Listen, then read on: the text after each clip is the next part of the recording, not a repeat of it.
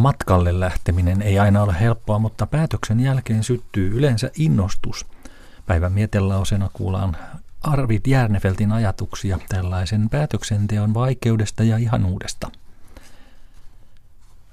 En tiedä, onko se saamattomuutta, hermollisuutta vai vanhentumisen merkki, että yhä enemmän kadottaa päättämiskykynsä.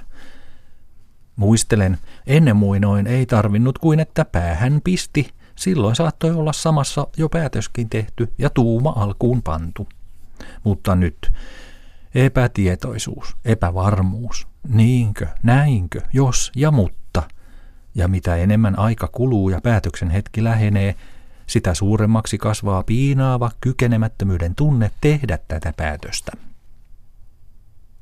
Elelin kaikessa rauhassa maalla, hoitelin hevostani, ajattelin alkavia kevättöitä. Yhtäkkiä tulee eteeni ehdotus, että lähtisin Venäjän matkalle.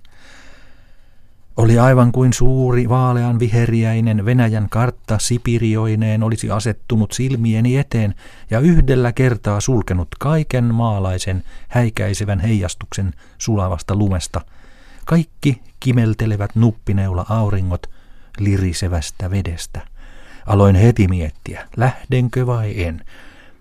Milloin oli minulla ihan selvä, että tietysti lähden. Milloin taas olin päättävinäni, että tietysti en lähde. Epätietoisuuteni, saamattomuuteni, heikkouteni alkoi vihdoin näkyä kaikille muille, ja he rupesivat melkein nauramaan minua. Jos tässä olisi kysymys jostakin vuoden poissaolosta, mutta eihän ole kysymys kuin jonkun viikon huvimatkasta. Vihdoin viimein tein päätöksen – se ei tapahtunut niin, että sisällisesti todellakin olisin päässyt johonkin tulokseen, että minun muka pitäisi lähteä, vaan ainoastaan niin, että pahimman kykenemättömyyden hetkenä sanoin muitten kuullen ääneen, lähden.